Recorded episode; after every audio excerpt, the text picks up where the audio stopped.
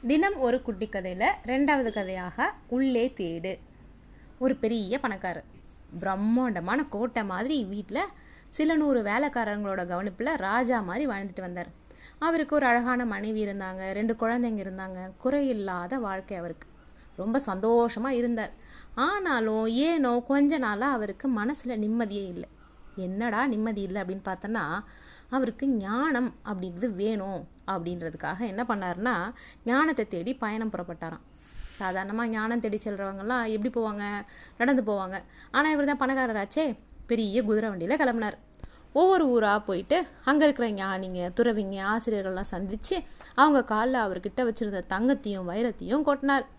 எப்படியாவது தனக்கு ஞானம் கொடுத்துருங்க அப்படின்னு வேணினார். ஆனால் இவங்க யாராலையும் அந்த பணக்காரருக்கு உதவவே முடியல. காட்டோட உள் பகுதியில் ஒரு ஜென் மாஸ்டர் வாழறார். நீங்கள் போய் பாருங்கள் அந்த மாஸ்டரால் மட்டும்தான் உங்கள் பிரச்சனையை தீர்க்க முடியும்னு அவருக்கு வழி காமிச்சாங்க. நம்மால் என்ன பண்ண யோசிச்சார். ஒரு மூட்டை நிறைய பணத்தை எடுத்துட்டு மூட்டையில் கட்டிட்டு குதிரை ஒன்றில் ஏறிட்டார். காட்டுக்குள்ளே அந்த குதிரையில் போனார். பல நாள் அலைச்சலுக்கு அப்புறம் தேடி திரிஞ்சு அலைஞ்சி அவர் அந்த ஒரு ஜென் துறவி வாழற குகையை கண்டுபிடிச்சிட்டார்.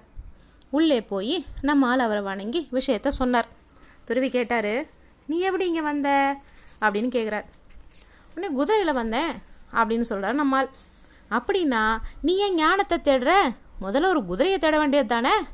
அப்படின்னு சொன்னார் நம்ம துறவி. உடனே நம்மால் என்ன சாமி கேனத்தனமாக பேசிட்டீங்க?